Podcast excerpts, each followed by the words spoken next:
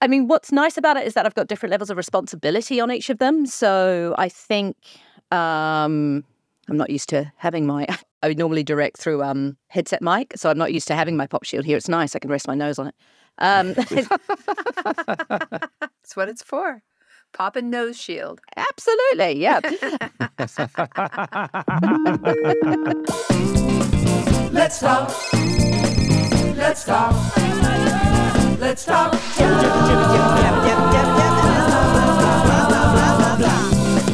Let's talk. Kirsty Gillmore is one of the people in this industry I truly admire. Moving from broadcasting at the BBC for eight years, Kirsty has touched virtually every facet of audio as an actor, as a sound designer, a demo producer, music, and now directing. She won the prestigious BAFTA Breakthrough Award in 2021 as a director, in fact. Having recently come off directing Baldur's Gate 3, among other titles, Kirsty agreed to spend some time with me and Gillian discussing the industry from her vantage point. All right, let's talk voiceover, Kirsty Gillmore. Hi, thanks for having me. Yeah. So you're one of those rare breeds. You were the actor, now Mhm. you're the director. Oh, wait, Gillian, you too. I was about to say in voiceover it's less common, but I don't know whether it is, to be honest. Um, maybe it's just because at the moment, every week or so, I get another actor going, Hi, I'd like to be a director. How do I become a Mm. director? And it feels like, I guess, since the pandemic, when a lot of actors were looking for obviously other income streams, but it feels like voice directing and games directing in particular has become a lot more visible, I feel. You know, just quite recently, I think over the past few years, where in a way it felt a bit cliquey before a lockdown, I feel like people have become more aware of it as a possible role. I mean, I know a lot of actors who want to be directors. I know a lot of actors who do direct to a greater or lesser amount of ability. I know a lot of actors who probably shouldn't direct. Terrible thing to say. Um, these days, I think of myself more as a director and a casting director than I do an actor because I, I do a lot less acting than I used to. Mm-hmm. Directing's very much taken over, and I am definitely a better director than I am an actor. So for you, I mean, was the directing a choice? That's what you want to do, or is it just that's where the work went? A little both.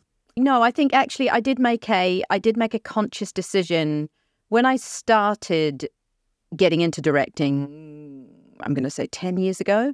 So I didn't really consider myself to be a director because it wasn't something I did all the time. So I directed, but I wouldn't say if somebody said, "Are you a director?" I'd be like, "Oh no, no, no, no, I don't. I'm not a director," because I had a an idea in my head of what a director looked like, mm. and because I'm based in the UK, that meant directors directed theatre, serious theatre or films, you know, or TV. So I'm because I didn't do any of that, I was like, well, I'm not a director. So that's not in a lot of way that a voice actor, you know, that you still get voice actors going, well, I'm not an actor, which isn't right, obviously. But do you know that you get that snobbishness? Well, if you're not doing film or screen or theatre, then you're not an actor. Despite the fact that every day you go behind a microphone and you act your little socks off, you're not an actor. And I felt that way about being a director. And then I guess I made a conscious decision when I decided that actually I wanted to concentrate on directing then it was something I definitely pursued for a long time. And then opportunities came along because I was a voice actor, because I knew people. But I was already, when I started to get more opportunities, I was already pursuing directing and very much going down that path and learning things from people and reading stuff and getting as much opportunities as I can. I think being an actor really helped, definitely. It's um I actually had an actor say to me last week, I think. He said, Oh, I can tell you're an actor because you have real insight on what it's like to be on this side of the mic. It was a mocap shoot. So in the volume, you have a real idea of what it's like. And I said, Yes. I'm glad that's coming across. He said, Yeah, the notes you gave me really made sense to me as an actor. And I thought she's got to be an actor as well. Yeah. So I think that definitely comes into it. I like to think of my directing style as being influenced by a lot of different things. Mm-hmm. Um, and my acting is definitely one of them although it took me a long time to get out of this, but I'm not a director who thinks because I'm an actor, how would I do this? How would I play this role? Because it's not about me.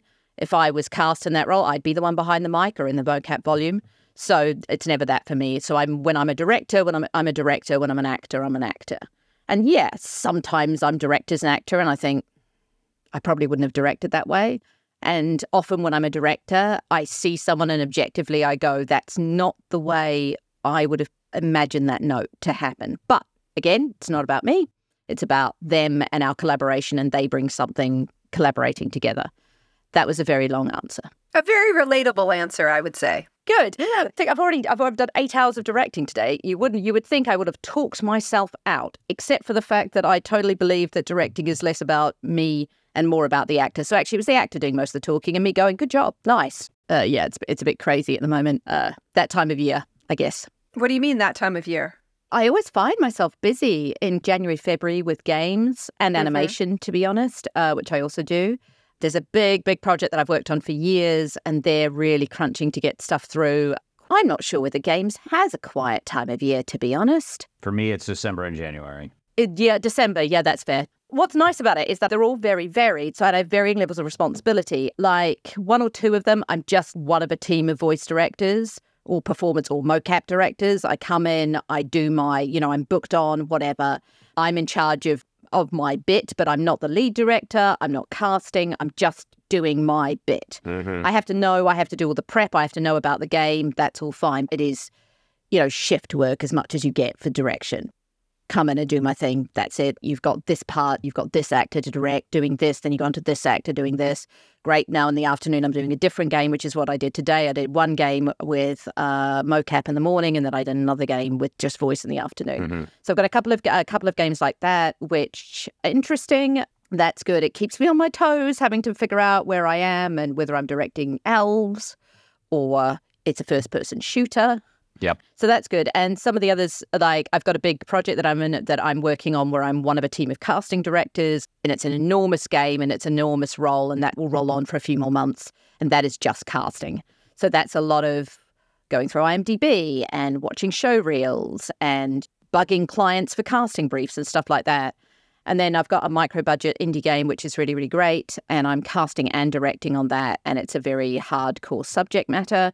It's about domestic abuse and mental health, and it's very sensitive. And so that's got a whole different set of things around it. And then I've got a sci fi game, and then I've got something else, and then I've got something, you know, it's all very bits and pieces of what I'm involved with. The sci fi game, I'm doing the end to end dialogue process. So from casting right through to delivery of assets. So they're all different stages, which is quite good. So I Yeah. have stuff where I'm just casting and that's all I deal with. And I have stuff where I do everything apart from editing, which I outsource. And then I've got stuff which is in between, kind of, which is nice. What would you prefer to do? End to end or a piece? Is there a prefer? I don't know. I mean, well, because I'm making that face, it probably means no at the moment. But that changes. Ha! Probably changes depending on the project. Yeah. You know, you do a project and you're just directing and it's awful. You're like, I want more control. It's awful because you don't feel you have control over stuff and you want more autonomy and you want. I've worked on projects as a voice director where the casting was appalling and I had nothing to do with it. And it was done by the wrong people and it was awful and it caused loads of problems and it meant they had to recast. And so you come out of that situation and go, well, the next project I do, I really want to have casting control. Yeah. So that kind of feeds off.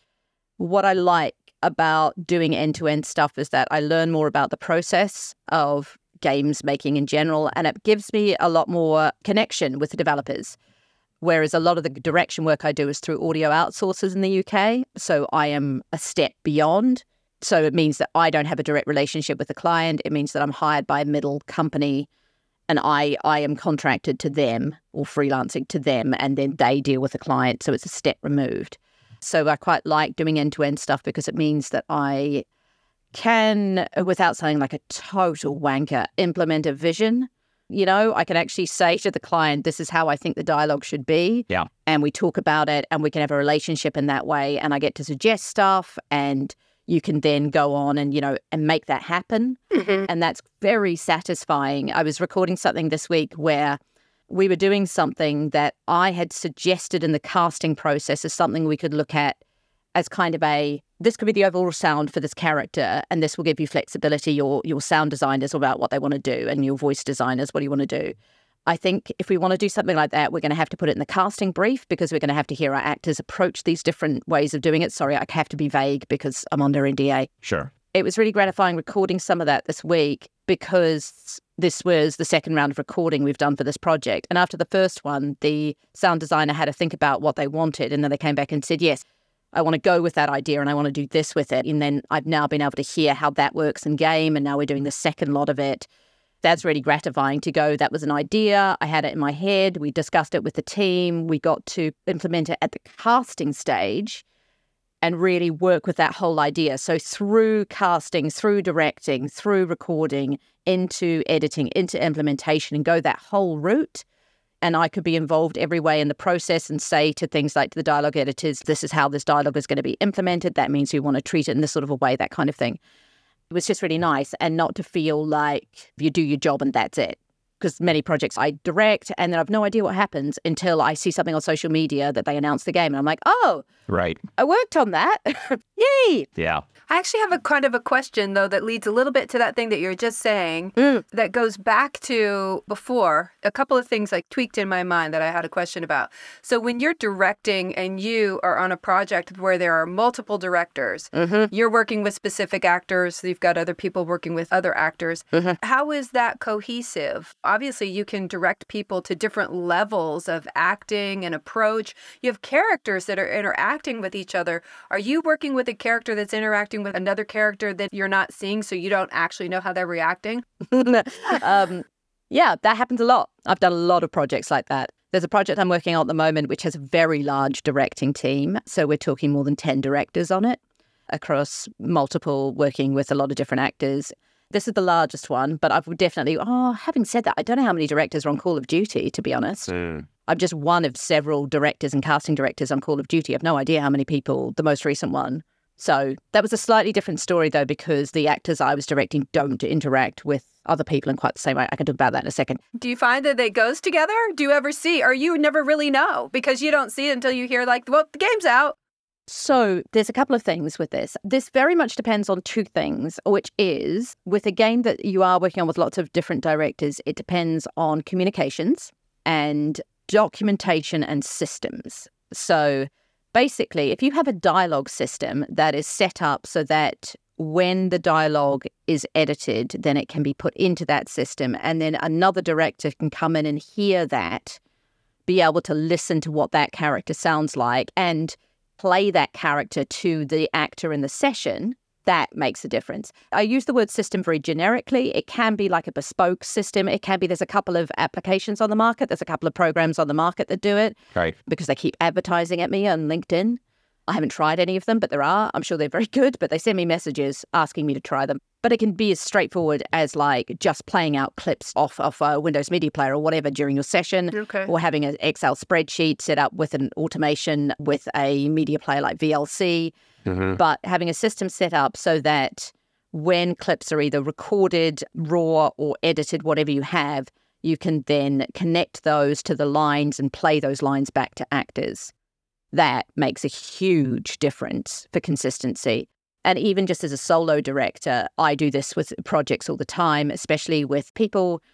I love writers. I love games writers, um, but games writers will not necessarily have any experience with dialogue as an acting dialogue.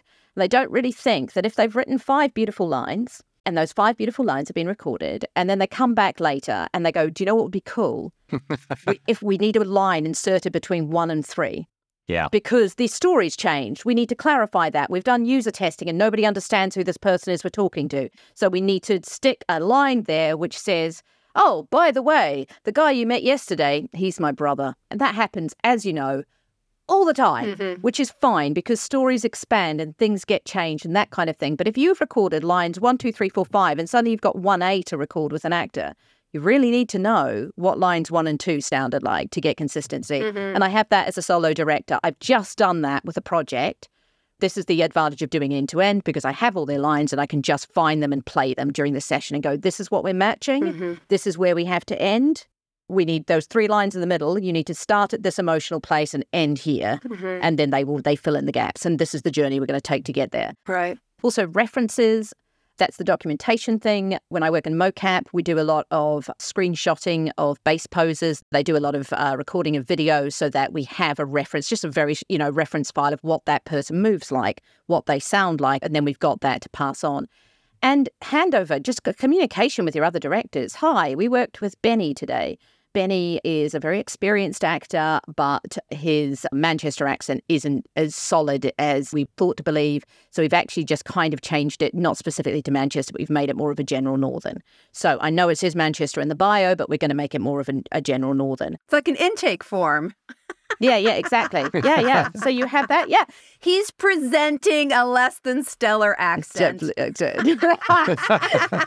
it's but it's sometimes that's a bad example. Uh, but, but you know sometimes you just but you write but you do handover notes. You know you do you do like such and such is they need 20 minutes to get into it. This person is really new to games and very enthusiastic, but needs to be reminded that they're not on stage anymore this person, I know that the client thinks she can sound like a 15 year old, but she really, really can't because she's in her 50s. and I'm sure that they worked with her when she could do a 15 year old, but that's not anymore. And when I talked to her agent, they were like, Are you sure she doesn't do teenage voices?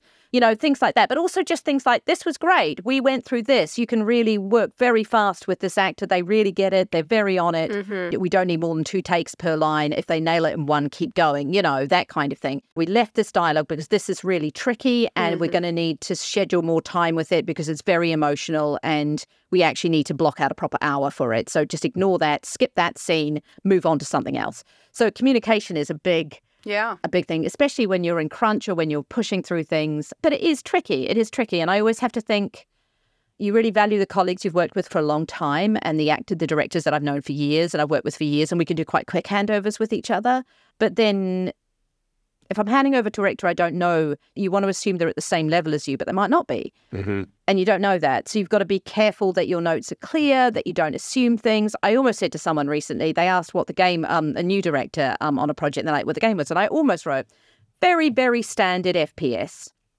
It's all barks, watch your vocal fatigue, but a lot of them are actually very conversational anyway. And I wrote that. And when I don't know anything about this person, mm. they might not even know what an FPS is.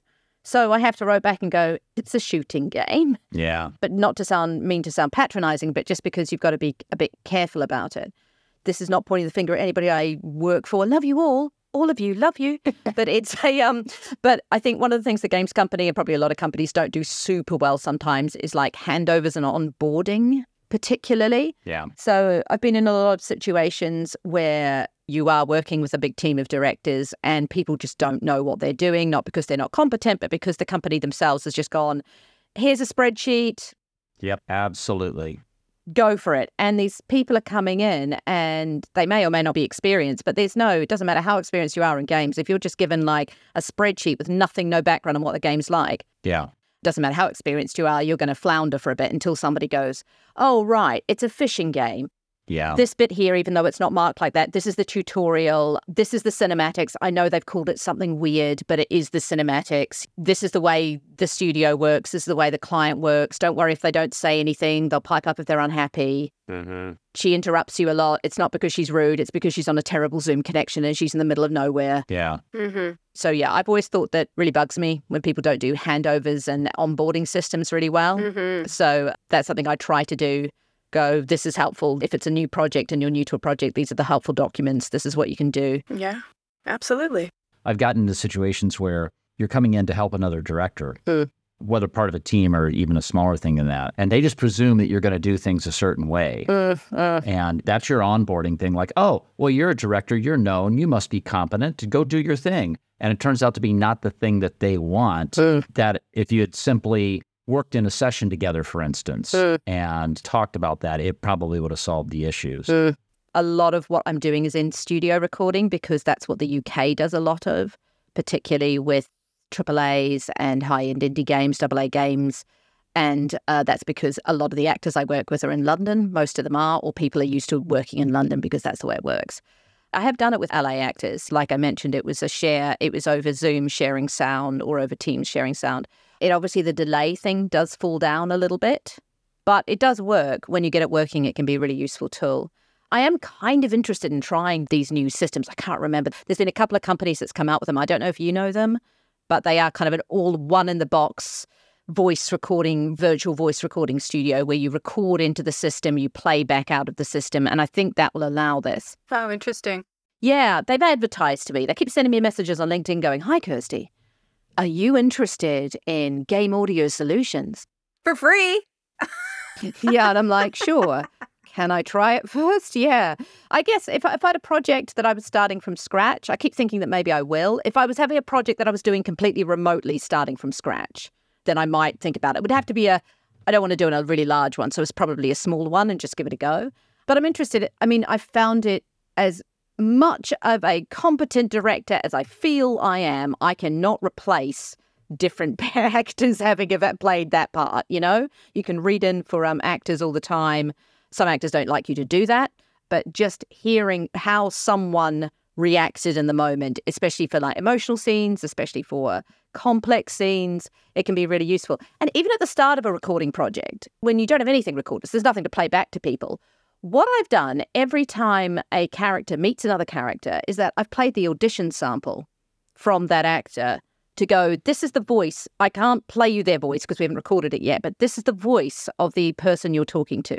This is the voice of the character you're talking to. So they can have that in their head. Um, and we give them artwork as much as possible and give them videos if we've got any concept art, if we've got any video, anything like that. So the actor in their head can build an idea of the character they're talking to.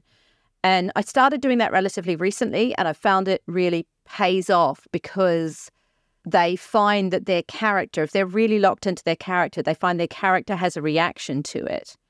And it's really interesting, just the way that I've had people go, oh, wow, that voice is so much funnier than I thought it would be. They're so quirky. And considering what they're saying, it makes me a little bit off balance. And I'm like, perfect, because that's how you need to feel about this character.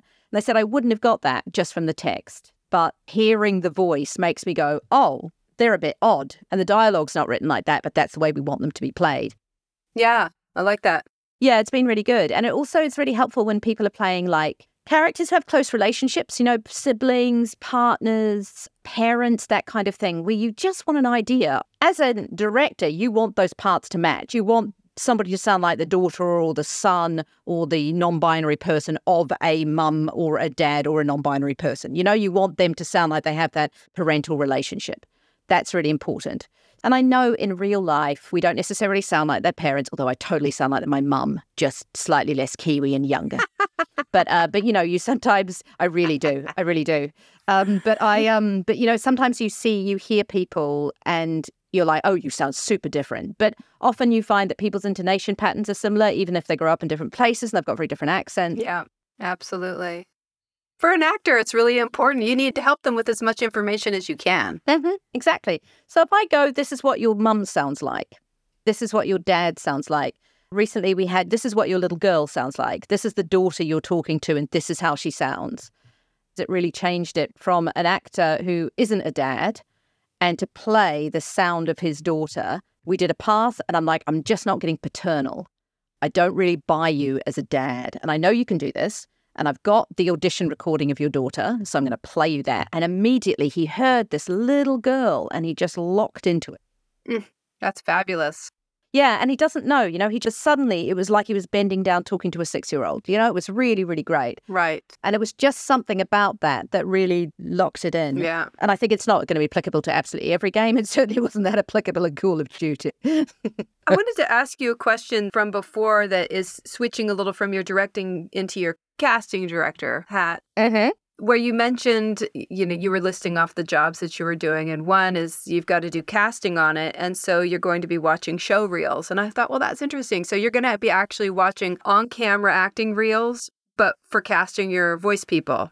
This particular casting is a performance capture casting, so it is visual, but I do watch on camera reels if people don't have voice reels, or if I feel somebody's voice reel or voice demo just isn't very engaging, I want to get a sense of the actor as a whole. I do watch a lot of on camera reels to get an idea of how an actor physicalizes things, how they do things as a whole.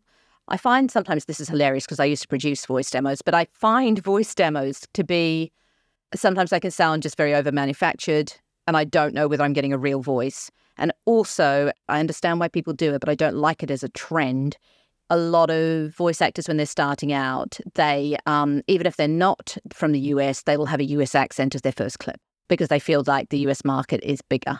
Mm-hmm. And I really, really don't like it because I, I really want to hear people's natural voice. I want to hear what their natural accent is. And as a starting point. Often, if I can't get that off somebody's voice demo, then that's what I'll look at. It's also very useful for a dramatic acting, like a lot of voice demos, it's just very, it's still very, as much as we all bang on about real acting and very grounded and naturalism and Mhm. realism and very believable characters, you still get a lot of people who I think sound quite caricaturey. You get a lot of demos that it's people doing voices. You got a lot of demos where people are like, here's my character demo, and it all sounds like anime or it all sounds like animation characters, and that's fine, but that's not what I'm looking for. In the UK, we have a um, a website called Spotlight, which is an acting database. It's a very old thing. It was a book. It was paper long before it was a website. Dear God, it's a directory, and I use that all the time as a casting director in the UK because you can go to an actor's page and it's like a one page website. It's got their show reel. It's got their voice demo clips. It's got a list of all their credits if they keep them up to date. It's got a list of where they trained. It's got special skills. It's got additional information that can be very useful, like their location. It's got their gender identity. It's got their height, if you particularly want to know that, which I do for some performance capture jobs because we're specifically looking for people of a particular height for various reasons. So that's what I use them for. I mean, I never want to count someone down out of a job because they don't have a voice demo, because there's lots of reasons why somebody might not have a voice demo. Right. And uh, because a lot of the casting I do is for projects that's recording in the UK and UK studios, then I do have the flexibility of going to people's show reels and going, Hi, oh, that's, you know, you sound like you might be able to do this. Let's ping your agent an email and ask for an audition. I do very, very few castings just off demos. Hmm. So I almost always ask for an audition anyway. And it just opens up my pool a little bit more. And also, more and more as people, um, and rightly so, go for authentic casting, a lot of the people I'm looking for don't necessarily have any kind of game voice experience or any kind of voiceover experience necessarily. I've done big castings for non binary characters where we looked for a wide pool of different non binary actors in a specific age range and accent range. I've done stuff for a lot of different languages where I'm asking people having to speak multiple languages, being native in a particular language, where they don't have a voice demo because they're not based in their home country, so they don't get a lot of work in whatever language they happen to speak. And I don't want to count them out just because they don't have a clip or because their clips are terrible, you know, like badly recorded or whatever, because they don't get to speak Catalan, Spanish. I have a question about the motion capture part of it. Mm-hmm. So you're looking through people's reels, and obviously with motion capture, their physicality is important. So then I'm trying to think of a nice way to say it, but the body type. body type is a part of the casting, body shape. No. Okay. Physicality is a part of the casting. Height can be a part of the casting. Mhm. Definitely height. And sometimes if you're going for very specific roles, so very, very broadly, um, motion capture, I don't do a lot of sole motion capture that's just motion capture, no voice at all. So it's just for like in game mechanics and things like that. I don't do a lot of that. Sometimes they look for very specific physical stuff. Sometimes that is because they are matching an existing actor. So, for example, when they did, say, Horizon Forbidden West, the actor who played Aloy has a certain physical size, and all of her cinematics would have been done off that size. But for the mechanical uh, mocap in game, like the idle, you know, select screen idles, walk cycles, inserts, things where you're just selecting weapons and whatever menu type, that kind of thing, they don't necessarily use the same actor. But if they're looking to then get somebody to mocap her, they're going to get someone around the same size. Got it. Height is a definite thing. Mm. Mhm. People think about that for definite heights. When they did Resident Evil Village, the character of the uh, big, tall vampire lady, I can't remember her name for the light of it, they were specifically looking for tall women. Like they put a height on that casting. They were looking for that. So that does come into it. But body type, not really. I'm just interested in how people move. I'm interested in how connected they are with their voice and their body. Mhm. Do they move naturally? Do they feel at home in what they're doing? Do I believe them as physically as I do vocally? Or are they very stiff? You know, do they have a freedom, a connection with their body? That's what I'm looking for. You just see some actors and you're just like, you're not really connected to what you're doing.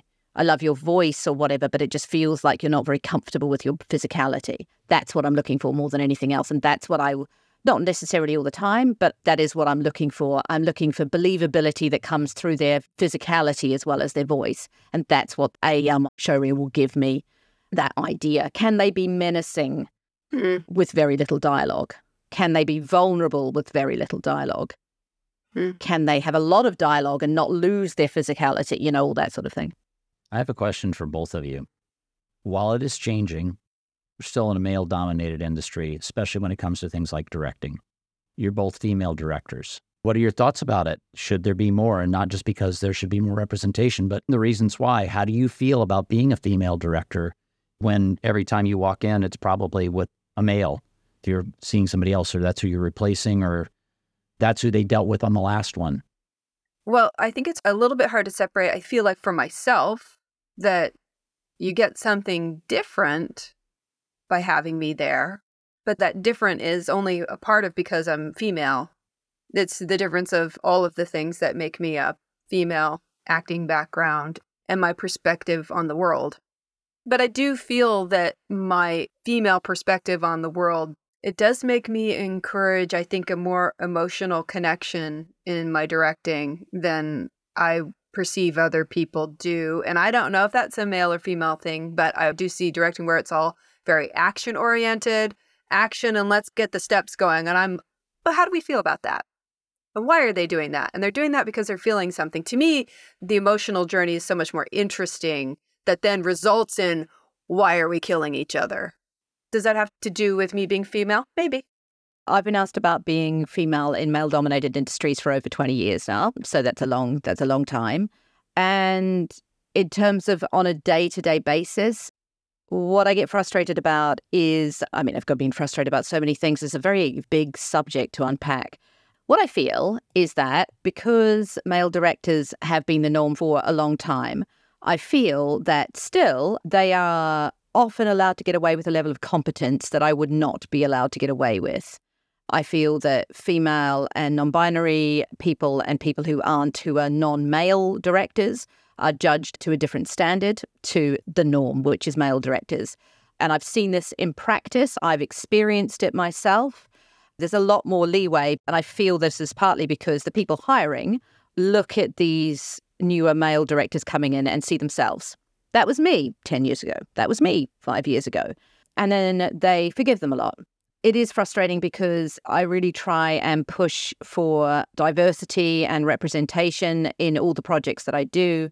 And it is very, very frustrating when you work that hard to try and bring people up, to bring people in, and then just to turn around and see the next director who walks in the door is a cis white male who doesn't have any directing experience when you've recommended four really great directors who are people of the global majority who are very experienced and they've just been rejected because the person hiring wants to hire their mate because they worked with them once and they think they're fun and they don't have any experience but i'm sure he'll be fine. I'm sure he'll learn. Yeah.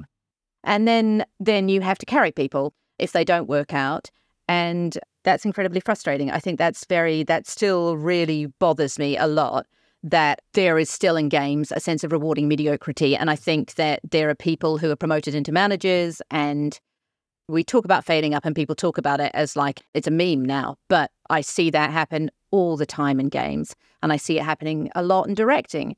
And actors will say, I really don't like such and such director. But, you know, there's nothing, they're the friend, they're the mate of whoever, and there's nothing that's going to be done about that.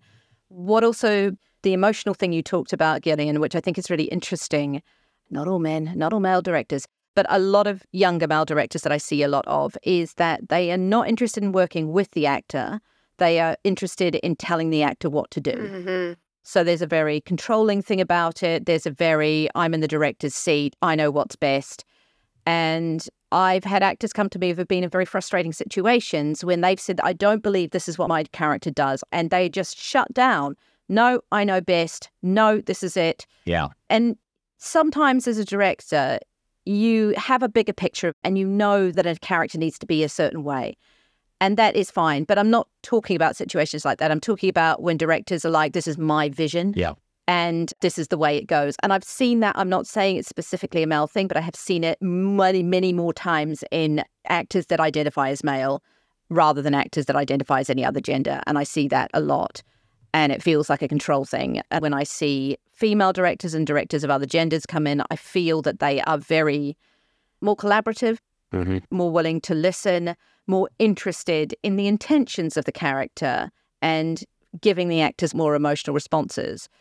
It's difficult, but I still find it frustrating on a daily basis. I find I have been turned down for jobs to far less experienced directors, directors who've been directing a tenth of the time I have mm-hmm. because they're male and they know the director. Yeah. And they know the person hiring. And that's happened. And there's nothing you can really do about that as a freelance director. It's not, it's nothing I can go to HR about. Right. I'm my HR. yeah. Complain to yourself, damn it. Yeah. So we start that freelance HR department. Yeah, yeah, exactly. So mm.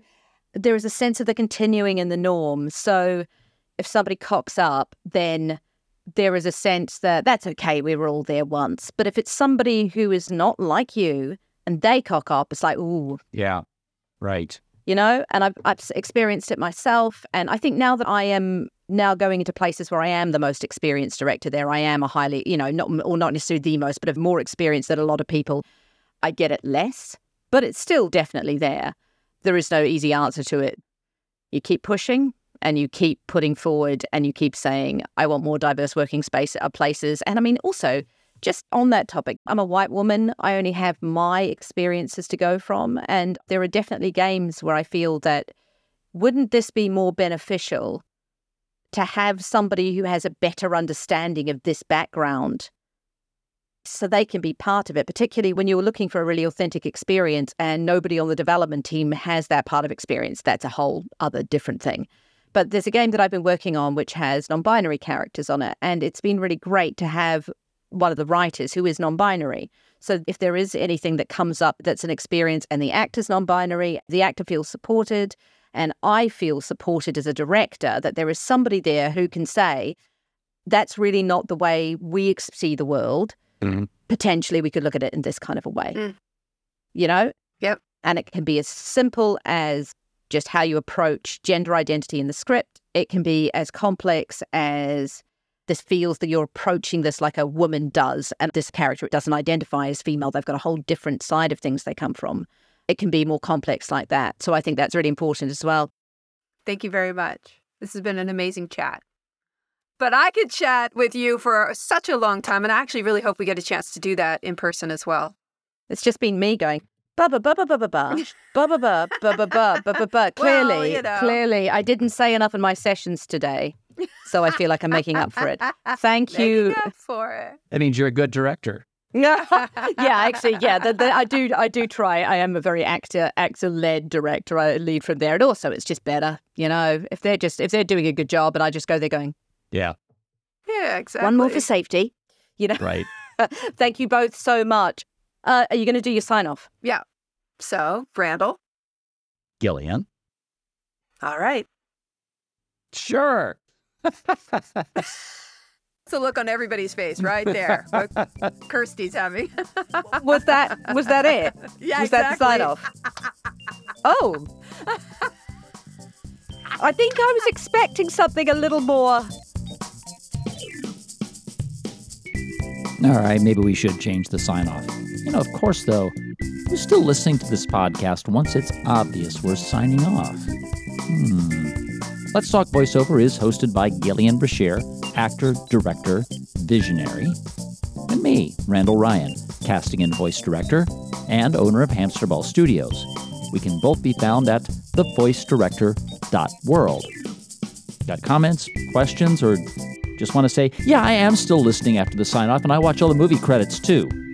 And then reach out at info at letstalkvoiceover.com or randall at thevoicedirector.world. Find us at all your favorite places to get podcasts, you know, because thanks to AI and Big Brother, LTVO populates everywhere. We appreciate you for listening and let's talk voiceover again real soon.